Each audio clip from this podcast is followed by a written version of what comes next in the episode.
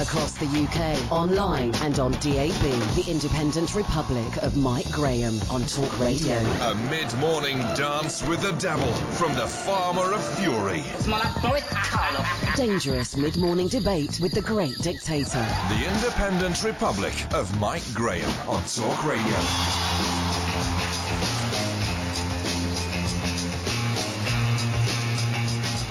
Morning and welcome to the Independent Republic of Mike Graham right here on Talk Radio. We're coming to you live from College Green right here in Westminster at the very heart of democracy, or what used to be known as the heart of democracy, before John Bercow decided to take it his own way and change it into the heart of John Bercow's democracy. There's an awful lot of MPs who are not happy with him. There's an awful lot of MPs who are not happy with Theresa May. There's an awful lot of people who are very happy with Theresa May, and many of them are on the Labour Party side. We don't know what's happening next Tuesday, but we're told there will be a meaningful vote. What I'm telling you is the most meaningful thing that's going to happen in the next three hours is you listening to me and a bunch of guests from down here in Westminster at the very heart of the corridors of power where everything is going on, where plots are afoot, where plans are being made, where dust-ups are being planned for next Tuesday. We're going to find out with the help of a series of guests, including Ross Kempsell, our political editor, who's here with us, and of course a lot of MPs as well. We're going to be finding out and asking them the questions you want to ask them. So if you've got a question for any MP, anyone that you want to know the answer for any question of, you tell me now. 0344 499 1000 is the number.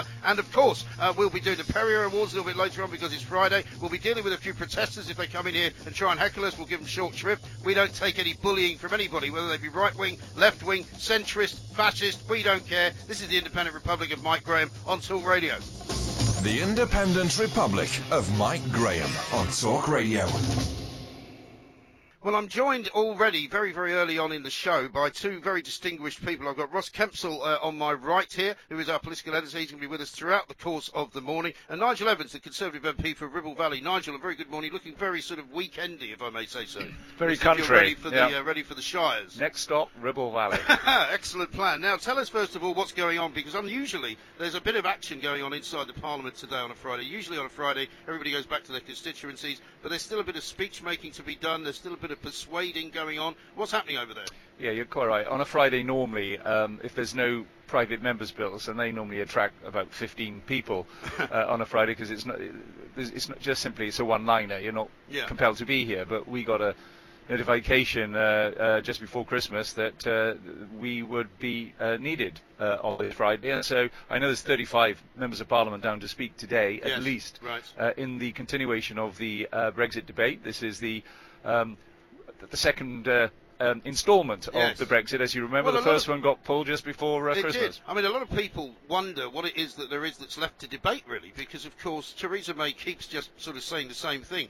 This is the best deal in town. This is the only deal in town. We're not going to get anything else out of Brussels. We're not really going to change any of the suggestions uh, that we had the last time around. So, what exactly are they asking for these Well, MPs? it- it's it's it's a fascinating uh, question that you ask because uh, the reason why the vote was pulled just before Christmas is that the whips had done their calculations. They worked out that it was going to go down big time. Uh, it wasn't going to get through, so they decided to pull it in order that Theresa could then go back to Brussels and come back with, as we were told, more than warm words. Yes. Well, she came back and she didn't even get the warm words. No. Um, they basically said, get stuffed, uh, we're not altering anything. And we're talking about, in the main, this backstop thing, Yeah. whereby the problem is between Northern Ireland and Ireland. That is going to be the border uh, of the United Kingdom with the European Union.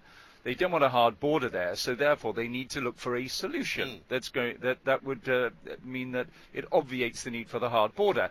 And so we've got this 20-month implementation period post March the 29th when we officially leave the European Union.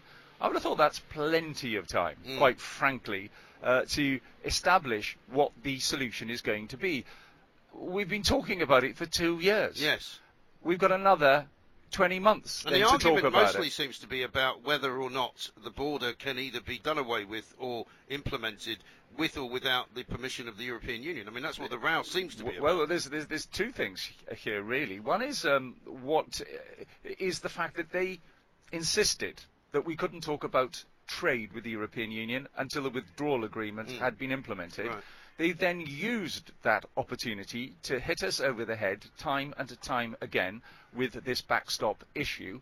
And in fact, we are told the backstop is something that they hope, the Downing Street and the European Union hope, will not be necessary. Right.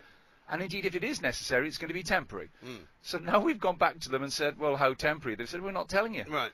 I mean, it is absolutely bonkers. And we know that had we talked um, collaterally, at, at the same time rather, um, uh, about the uh, trade agreement with the European Union, let's say, no, we've got a 95 billion pound deficit with Yes. them. They sell us 341 billion pounds worth of goods every year. Yes. Now let's say we want to carry on buying their uh, cars and Let's their say they want to continue selling them to Uh, yeah, um, uh, if they can get them through Calais, of course. Yes. Uh, but uh, Well, according to the guy in Calais, that'll be no problem. uh, uh, well, yeah, I know that, that, but that's skirted over by them. Oh, yes. I mean, the whole thing is absolutely ridiculous, and so we are really talking about um, when we've restarted this debate, and nothing has changed other than Theresa has gone back to them.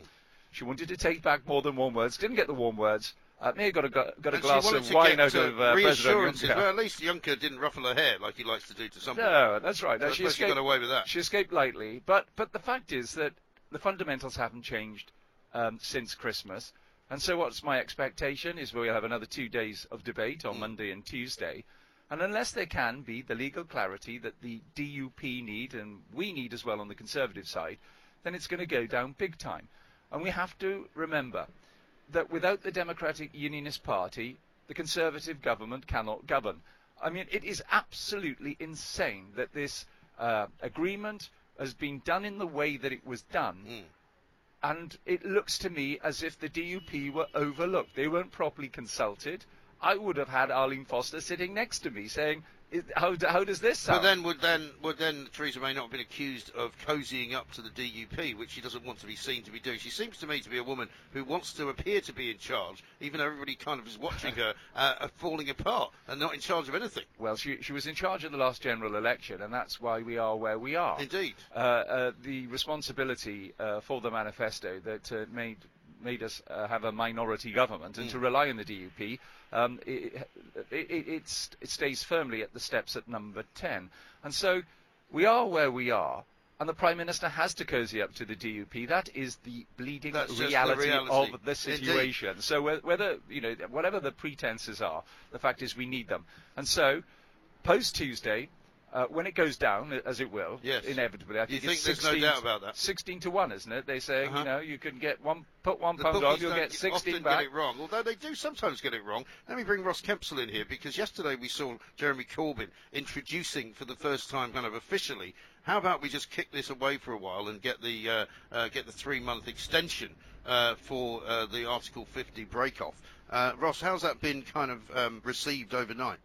Well, with some speculation, some incredulity, I would say, Mike, really, mm. to be perfectly frank with you, because at this stage it's not clear, I don't think, uh, that Labour really could renegotiate this deal within a three month time frame. I think the reality of what we really saw as the top line from Jeremy Corbyn yesterday was a slight softening on extending Article 50 Yeah. uh, when he did make uh, uh, uh, an assumption really uh, about Keir Starmer's comments or an admission saying that it was possible uh, really that Keir Starmer had indicated that that might be a possibility. Now that's the first time the Labour leader has softened in that way.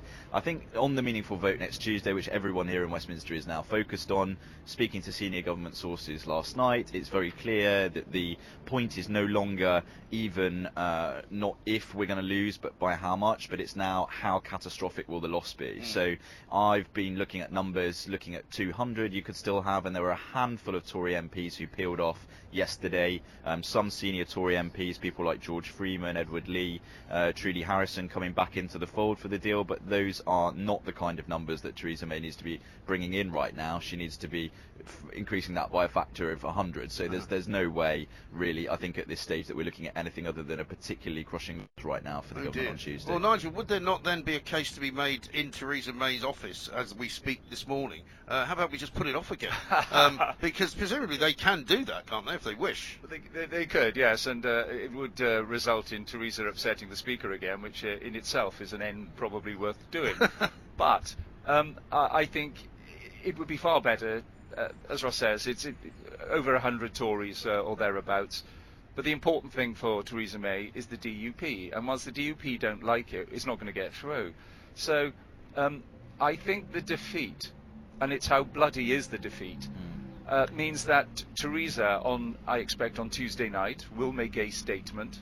and uh, tell us what the plan B is, which she's failing to tell us so far. Apparently, you know, there's um, um, there's no plan B. It's it, it, the focus Well, is to to, be get honest, this Plan right. A's not looking that great, is it? Really?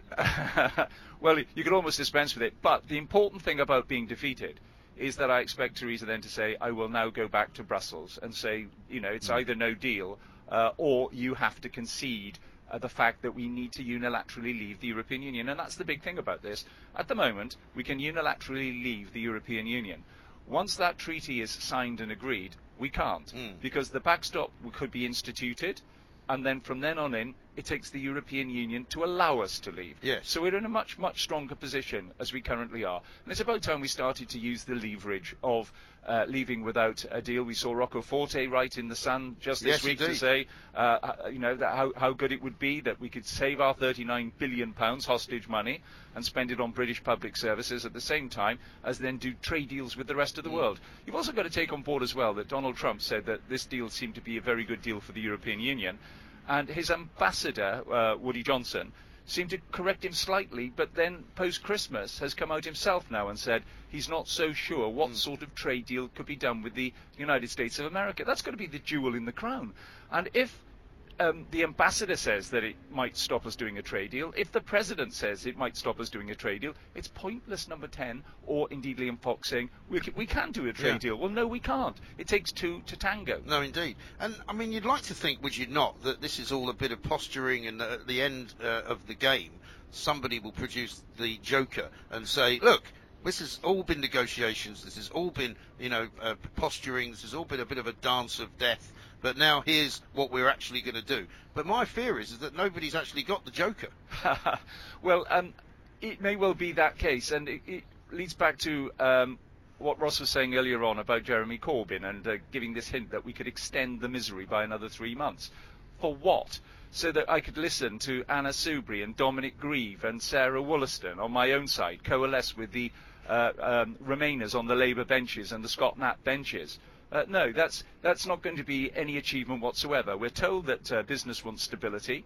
Everybody expects us to leave on March the 29th. It's almost like trying to alter the date of Christmas. Yes. It would be catastrophic in itself and would lead to people thinking that we just simply have lost control. And so going down the route of uh, extending Article 50, I think, would be an absolute disaster and would achieve absolutely nothing. So, so we, we've, we've had two years of all of this so far, and uh, we, we, we've made the pass to the European Union on a number of things. We've given them the upper hand. Yeah. We've made lots of concessions, and we've got this 39 billion pounds worth of hostage money that we're giving them over that 20-month period, which they need.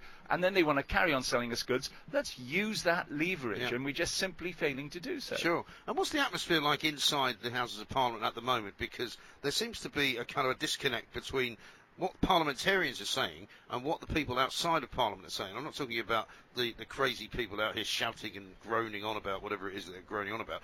But, you know, people are asking for them to get on with the job, to, to, to do the people's will, which is, in fact, to, to leave the European Union. And yet, there's more and more voices inside the Houses of Parliament, it seems, saying, well, nobody here wants to do that, so therefore we're going to do what we want to do. Yeah, well, I'm I'm a bit of a saddo. So this morning, uh, at about six in the morning, I looked at the EU referendum result program. Yes. Just to remind myself as, as to exactly what went on Mm. in 2016. It was a hard-fought uh, campaign, and everybody on the elites expected Remain to win, and indeed there were two opinion polls out that day that gave Remain a lead of between 4 and 8 percent.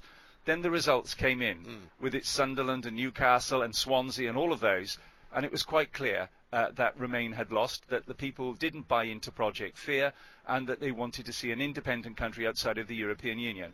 Ever since that day, we've had a Remain Parliament, because that's what it is. Three quarters of the MPs in that Parliament, over my shoulder, voted Remain.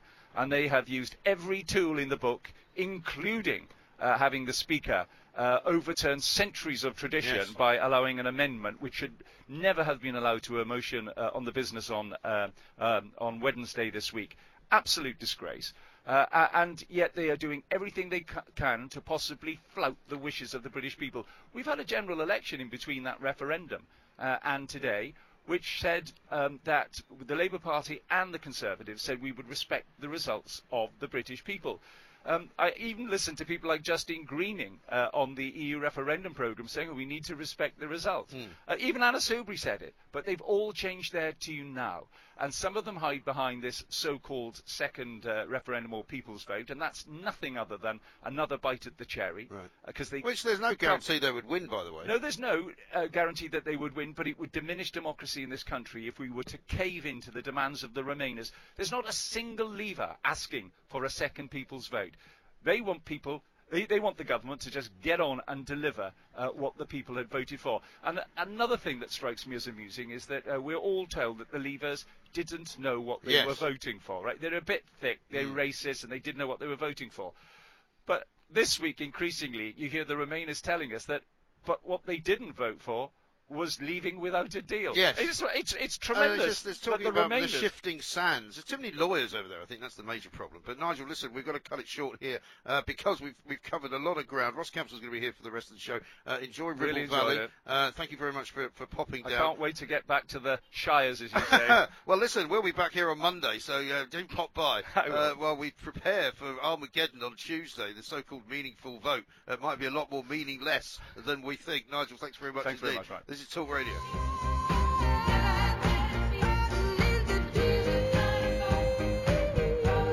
This is the Independent Republic of Mike Graham. We're live in College Green, where Westminster is abuzz with rumours, abuzz with buzz with all manner of stories and predictions. Ross Kempsell is here with me. He's our political editor, of course. He's going to be here throughout the show. Uh, we're here till one o'clock. We want to hear from you as well, of course, because you uh, are the people that need to ask the questions of the politicians, all of whom are coming on this show today. Uh, 0344 499 1000 is the number to call us on. Uh, we're going to go to the calls right now and speak to Diane, uh, who's from Wakefield. Diane, a very good morning to you. Welcome.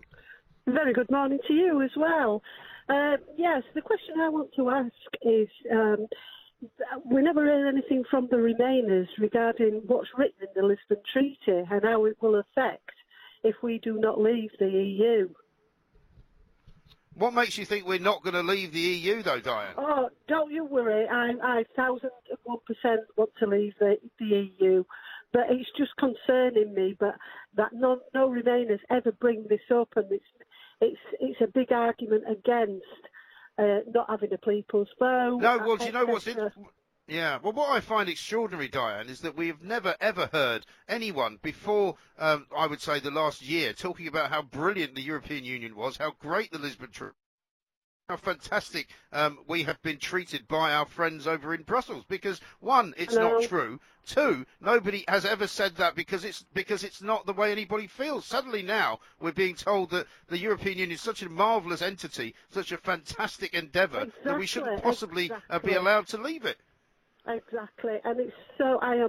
So, I find it so- extraordinary. So, I, I, I never ever used to be in. I never used to get involved in politics until until recently, and I have researched and researched and researched, and I am one thousand million percent sure that this country's way forward is to come out of the EU on WTO on WTO terms.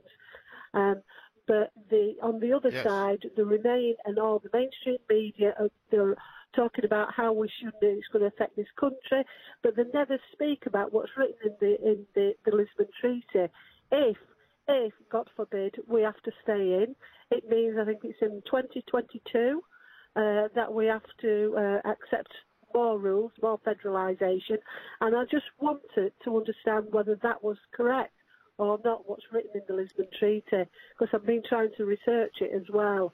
And it's sort of an argument that people from the Well, Diane, you know what? Well, I'll tell you what I'm going to do, Diane. I'm going to ask Ross Kempsell uh, for the answer to that question because he's our political editor. He knows all about these things, uh, and he's going to find out what the uh, Lisbon Treaty scenario is. But we'll also put your uh, question to any other MPs that we speak to on the show this morning. Do you know uh, who your MP is, Diane? And, and, and if so, do you want us to try and get hold of him?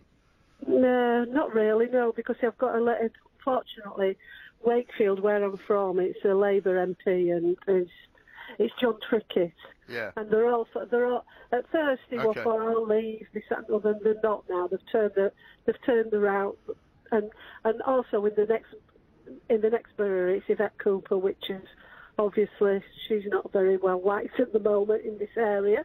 No, No, she uh, she's one of those who stood up in Parliament this week, in fact, and decided that it would be a great idea uh, to try and make it impossible for Britain to leave the European Union without a deal. But it was a waste of everybody's time and money because, quite frankly, even though she won the vote, it makes no difference whatsoever to what the government will do between now and March the 29th. But Diane, listen, uh, thank you very much indeed for making the call. Uh, we will endeavour to find out the answer for your question uh, the, before the end of this show, so do keep listening. We're here, of course, at Talk Radio until 1 o'clock. We want to hear from more of you as well, 0344 499 1000. If you've got a question that you've been wondering about, uh, that you haven't been able to get an answer from, from any politician or from any political pundit, this is the place to get it. The Independent Republic of Mike Graham on Talk Radio.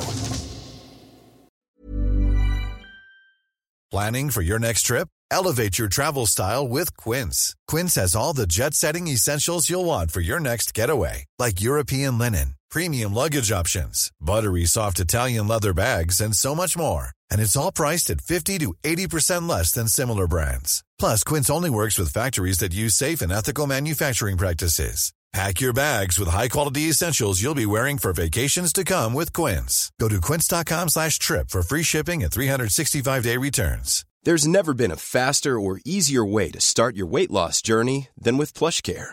PlushCare accepts most insurance plans and gives you online access to board-certified physicians who can prescribe FDA-approved weight loss medications like Wegovy and Zepbound for those who qualify. Take charge of your health and speak with a board-certified physician about a weight loss plan that's right for you. Get started today at plushcare.com slash weight loss. That's plushcare.com slash weight loss. plushcare.com slash weight loss. The Independent Republic of Mike Graham on Talk Radio.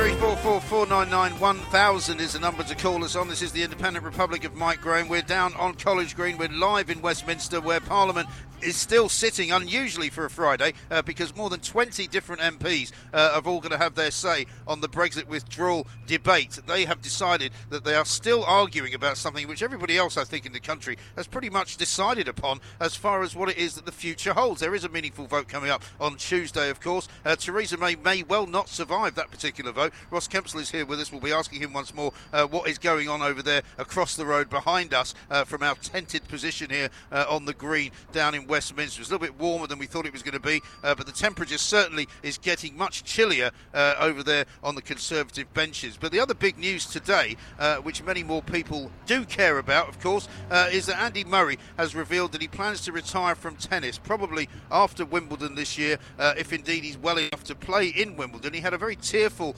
farewell, uh, giving a press conference uh, and, and crying over the fact that he's in so much pain uh, that he may not even really be able to get through the Australian Open. We're going to be joined now by Rupert Bell, uh, Talksport's tennis correspondent, uh, to tell us precisely uh, why people are so so affected by this. Rupert, a very good morning to you. Welcome. Good morning, Mike. Thanks very much indeed for joining us. I mean, Andy Murray's been uh, dealt a sort of um, an, a bit of an unfair hand in many ways here, hasn't he? Because he's had terrible time with his back and his hips and, and, and his legs, and he's had operation after operation, and, and he's been in a lot of pain for quite a long time. He has indeed, and, and I don't think it's entirely unexpected. But you just realise how much the sport and of tennis means to him. That the tearful press conference because what he's not been able to do is retire on his own terms. His body has given up on him. But what he has done, though, the reason that has happened is because he gave so much to his sport in terms of his determination to win and to win every point, every game when he was at the height of his powers to enable him to get to world number one, two Wimbledon titles, two a US Open title, two gold medals in successive Olympics, single-handedly almost winning the Davis Cup for Great Britain. So much was just about sheer grit and determination coupled with talent. Eventually, the body just said, I've had enough. I can't do this anymore. And unfortunately, those heroics that got him to world number one in 2016 ultimately looks like it's cost him a long career. But it was a career that achieved so much.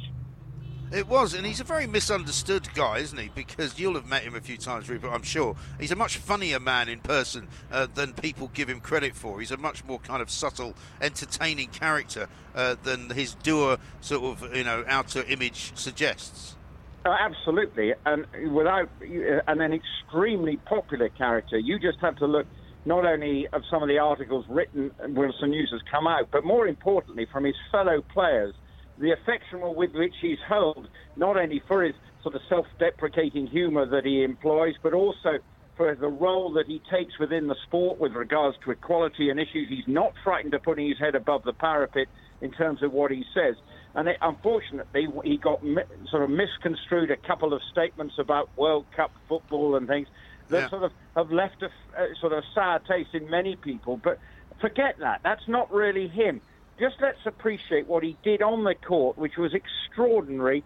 Um, and in an era when there were so many good players and are with Federer, Nadal, Djokovic, it's a golden era which he was able to compete at and compete at very effectively. And off the court as well, as I say, a, a hugely popular character. And you can see that uh, uh, it's a massive uh, golden age, as, as you say, of tennis because so few people have been able to crack into that top four behind those names that you've just given me. And in fact, you might argue um, that uh, he's quite young, actually, Andy Murray, to be bowing out because we've seen, I mean, Djokovic not quite as good and perhaps as, as, as long lasting as we thought he might be, uh, but certainly Roger Federer still playing at a much older age. Yeah, he's 37, and I think this is part of the frustration. Bjorn Borg retired when he was 26 um, Right. because he, he couldn't believe that he lost to John McEnroe in a Wimbledon final and suddenly felt he couldn't compete, uh, and he was lost far too young. But the way the sport has evolved, yes, players are going on much older and achieving greater because of- the way they manage their fitness and schedule. But also, as you say, that the young generation haven't been able to oh, prize open that elite level, which has been so dominated by these um, four players, um, of, of which Murray has been part of it. They have completely dominated tennis over the last 10 years, and we will miss Murray as a result. Federer and Djokovic is world number one at the moment, so still competitive. Nadal's got injury problems at 32, so the, the guard is changing, but it's a slow process, and sadly, it looks as if Andy Murray will finally bow out. Hopefully, he can find a way of getting to Wimbledon but I'd rather he didn't turn up there just to be a sort of first or second round whipping boy because that wouldn't be the way to be remembered. If he's going to go, see what happens this week. He's up against a difficult first round opponent. Don't try and drag it out just for the sake of one last sort of appearance at Wimbledon. Let's remember him for his two Wimbledon wins, which uh, will certainly define him as one of uh, you know, Britain's greatest tennis player, but one of Britain's greatest sportsmen. Absolutely, Rupert. Thank you very much indeed. Rupert Bell, uh, Talksport's tennis correspondent, giving us his appreciation uh, of Andy Murray. A great player, a fantastic personality, and a great loss he will be uh, to the world of sport, uh, of course. We're down here in Westminster. Uh, Ross Kempsell is here with me. Ross, I've got a, a, an interesting tweet here uh, just to ask you a question on from Nick, who says If Theresa May loses a vote of confidence and we have a general election, who has the authority uh, to delay Article 50 in the intervening period? That is an interesting one if we technically don't have a government or a parliament. Yeah, that's that's an interesting question. I mean, we the situation in a general election would be uh, that obviously Theresa May would continue in office in that election campaign. Yeah. Um, it would it wouldn't be uh, a, a situation where you would I think get an extension or any change to Article 50 because you would have to have it looks like a majority in the House of Commons to Right. get that through, and that's one of the problems at the moment is that there's no clear majority. So um, I, I don't think situation you would see any clear uh, change on that, but the parties would have to make that clear in their manifestos. Right. So in that election, they would have to be clear about what they were going to do in Article 50, and then it would go to the to the general election. And this is vote. part of the problem at the moment, isn't it? But we're not really seeing clarity from either side, really. I mean, we've of course got the Theresa May withdrawal deal on the table, uh, but even that is kind of up in the air because we heard the other day that she might give some concessions to Labour uh, about the uh, employment laws and that kind of thing, protection for employees under EU law, and maintaining that, maintaining a few other bits and pieces to try and give succour and comfort to the unions. But we've got the Labour Party, on the other hand, also refusing to be specific on exactly what deal they would negotiate. They just keep saying, "Oh, well, we'd negotiate a better deal," but how though? Yeah, and Jeremy Corbyn says that he wants a general election, but that would put him politically in the position where he would have to, in his general election manifesto, make very clear what his policy would be, both on Theresa May's deal, on the details of that, and on uh, uh, the future relationship and the future negotiations. Now, he says he would like there to be a single market kind of relationship. He says that there would, he would like there to be a new customs union. But I think in a general election situation, you would have to make that a lot clearer, uh, and the manifesto would have to be quite detailed. Okay, let's return to the question that we got from Diane in the first hour of the show, uh, who was keen to find out precisely what role uh, the Lisbon Treaty would have if, in fact, we decided not to stay in the European Union, which I don't think either of us really think is a likelihood uh, that's going to happen. But uh, in the in the event that we did stay in the European Union, um, her question was, how does the Lisbon Treaty kind of take account of that? I suppose. Well, none of the UK's relations with the EU in legal terms have actually yet uh, changed in, a, in, a, in a significant way because we're waiting for all of that to be enacted through the transition period and then on to leaving. Now, Right. The situation, I don't think again that there would be any change, and it is possible uh, that the UK could rejoin. I think at this stage the EU would still um, make some kind of special arrangements to, uh, in some way, get around the problem of Article 50 not being uh, ir- irrevocable. Now we know that that has been up against uh, this ruling uh, in the top courts in Europe, saying that the UK does have this unilateral option to leave, but it's quite clear that the EU would allow the UK back in. I think at this stage, tentatively. Oh, I think they, Um, with open arms. I I- think, I- wouldn't they? yeah, but that becomes much less clear when we get further down the road, and you would then have to. Uh, the European Union has said this. If you wanted to re-accede to the European Union, you would need to go through the normal process of accession. Now, whether that would, in reality, be be put into place is another question. But No. at least in theory, uh, after we leave in March, if the UK wants to rejoin, and I presume that this would be after the end of the transition period, uh, you would need to go through the normal process of reapplying to join. Okay. Now, while the um, negotiations and the speeches go on over in uh, uh, the Houses of Parliament behind us here on College Green, uh, Downing Street's busy as well, presumably today, trying to put finishing touches onto some form of communique or other. Uh, what are we going to see from them today? Well, we've just had this new line in the last few moments, which is an interesting line at the cabinet level. Theresa May has slightly slapped down Jeremy Hunt, who was out and about this morning, uh, basically making some softer noises towards extending Article 50. And Theresa May has restated this policy that she is very firmly against extending or changing the Article 50 process or Uh-huh. date. Now, whenever we talk about changing the Article 50 date, it's not quite as straightforward as that. It's not clear uh, how and the kind of mandate that would be needed from the House of Commons for that to actually be done. So it's it's generally thought that if you wanted to change the leave date, you would have to bring that to the Commons, uh, and you would have to change legislation because it's now in an active Parliament. Mm. So you would probably have to have a vote in the House of Commons, is what it would really come down to. Uh, and and Theresa May making it very clear that she doesn't want to go down that path. Now, I wouldn't say that that's a hard and fast reassurance because, to be honest, if we get to March and Theresa May is in a deal or no deal situation, at that stage, uh, you'd be looking at it being extremely late in the day. But Yeah. I think at that point you can't rule anything out. And it might actually be a vote that she would win because there are plenty of people in the in the what we can now call the Remain Parliament who would be happy to postpone it uh, rather than go out with no deal.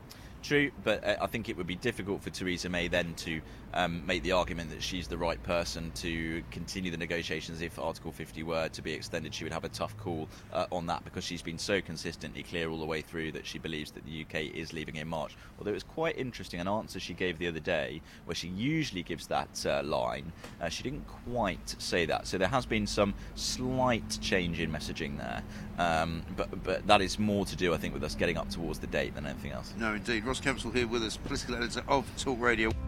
She's so lovely, she's so lovely, she's so lovely, she's so lovely, she's so lovely, Independent Republic of Mike Graham. We are live on College Green. It's a bit chilly. It's a very, very grey and dank old day down here in Westminster. Uh, back over the road in the Parliament building, uh, there are people making speeches about Brexit. There are people making plots about Brexit. Uh, but what we don't know is what will happen next Tuesday when it's time for the meaningful vote. Ross Kempsell is here with me. Uh, we're going to be joined shortly by Chloe Westley, uh, who is from the Taxpayers Alliance, of course. We'll find out from her uh, what she thinks should happen when Theresa May gets completely and utterly slaughtered, basically, when the meaningful vote takes place uh, next week. First, though, let's go to the phones 0344 499 1000. Uh, Patrick is in Belfast. Hi, Patrick. Good morning, Mike. I hope you're wrapped up warm. Uh, I'm wrapped up very warm, thank you very much. In fact, my coat is so big that I can barely get into the tent. Well, I think that says more for the size of the tent than it does for you, Mike. Thank you very much indeed for letting me down gently. What would you want to tell us? Mike, I'm really, really getting peeved off with these people like your guest, Stephanie, and these MPs who come on and say, oh, the people who voted no didn't know what they were voting for. I'm sorry, mm. but I'm intelligent enough to know what I voted for. I voted out. Right. That's what I want. I'm sick and Yes. tired of these MPs and all these people who come on and all these analysts who turn around and say, oh no, you weren't given all the facts. I'm sorry, but I looked up the facts. It, it, it, hmm. It's not a you know a very hard thing to do. I want to leave the EU. Why is these MPs turning around now saying, "Oh, we now have to fill out a whole like mandate of answer yes or no to all these questions before we get the actual referendum?" We voted no, Right. So why don't you go to what the you, um, um, you're in Belfast, Patrick. So, what do you make of this, uh, sh- uh, this sort of ridiculous conversation backwards and forwards about about the border, no border, free border, you know, open border? What's what what difference does that make to you? Listen, Mike, when it comes down to it, is the people here all all they want is just to have the way things are, but us to control ourselves. The end of the day, the EU is going to lose more, and I'm sick and tired of all these different figures saying they're not. The EU mm-hmm. relies on us more than we rely on them. If they're going to start putting in all these different things, saying, "Oh, you have to have this or you have to have that," I don't particularly care because it's not going to happen. It's going to harm more European business than it will ours. All I want to mm. do is stop politicians and all these analysts turning around and saying, "Oh, but you don't know all the facts." I'm sorry. Yes. The majority of people voted out, so do your job and get us out. That, uh, Yeah, It's plain I and think I think you've made that you've made that very succinct point, and I think a lot of people would agree with you, Patrick. Thanks very much indeed. Ladies and gentlemen, welcome to the Perrior Awards. And now it's time to go over to Cornelius, the producer for the awards. Thank you very much. A warm welcome to you to the very first Perrior Awards of 2019 here live, sort of, in a nice and warm studio. This is where we cast our ears back over the past five days of the so called independent So-called. Republic of Mike Graham and choose our favourite moments. And a new year brings with it a fresh group of gaffs and weird moments, so let's find out who the first winners are. As is tradition, Mike, you're up first. The first Perrior Excellent. Award you've won of the year is for the best backtrack. I'd take you down to a Crown Court which is falling apart. Yeah. Well, I you used to spend a great deal of time in the court system, Jerry, not as a criminal, of course. That's true. Thank I was you never a made that criminal. clear, yeah. Um, and uh, Mike, you're not the only one who's been on the right side of the law this week. Mm. Congratulations, Susan in Exeter, for winning the Innocence Award.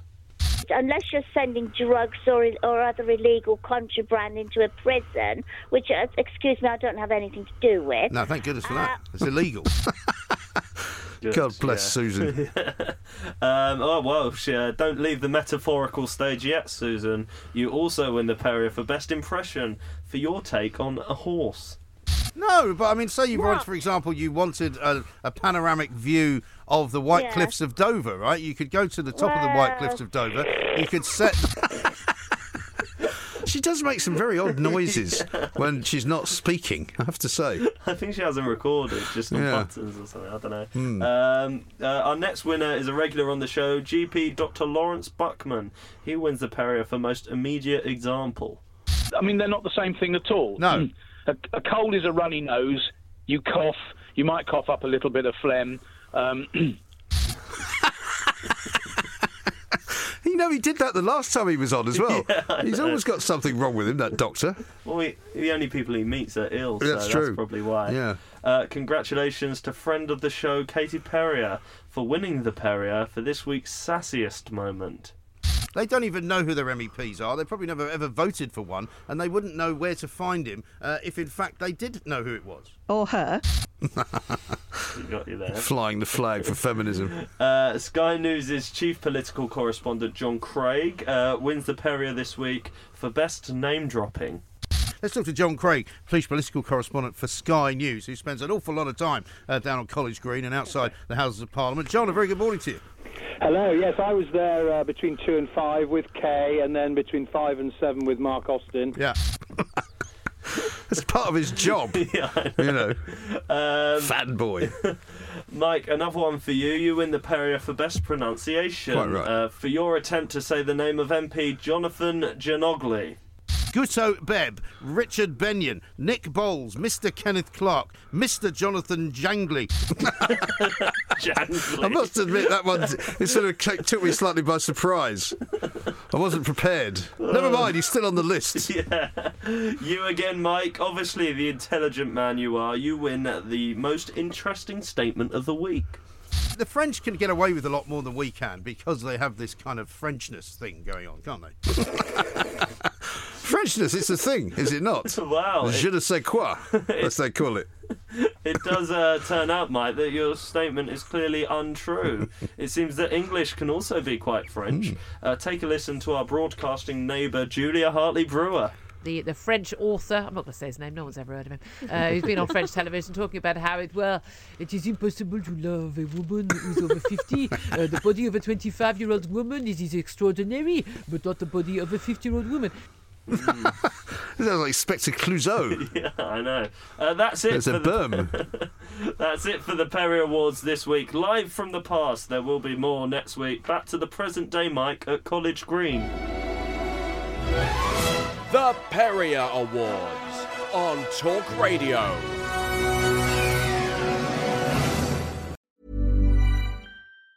Hi, I'm Daniel, founder of Pretty Litter. Did you know cats tend to hide symptoms of sickness and pain? I learned this the hard way after losing my cat, Gingy. So I created Pretty Litter, a health monitoring litter that helps detect early signs of illness by changing colors, saving you money and potentially your cat's life. Pretty Litter is veterinarian developed, and it's the easiest way to keep tabs on your fur baby's health right at home. Go to prettylitter.com and use code ACAST for 20% off your first order and a free cat toy. Terms and conditions apply. See site for details.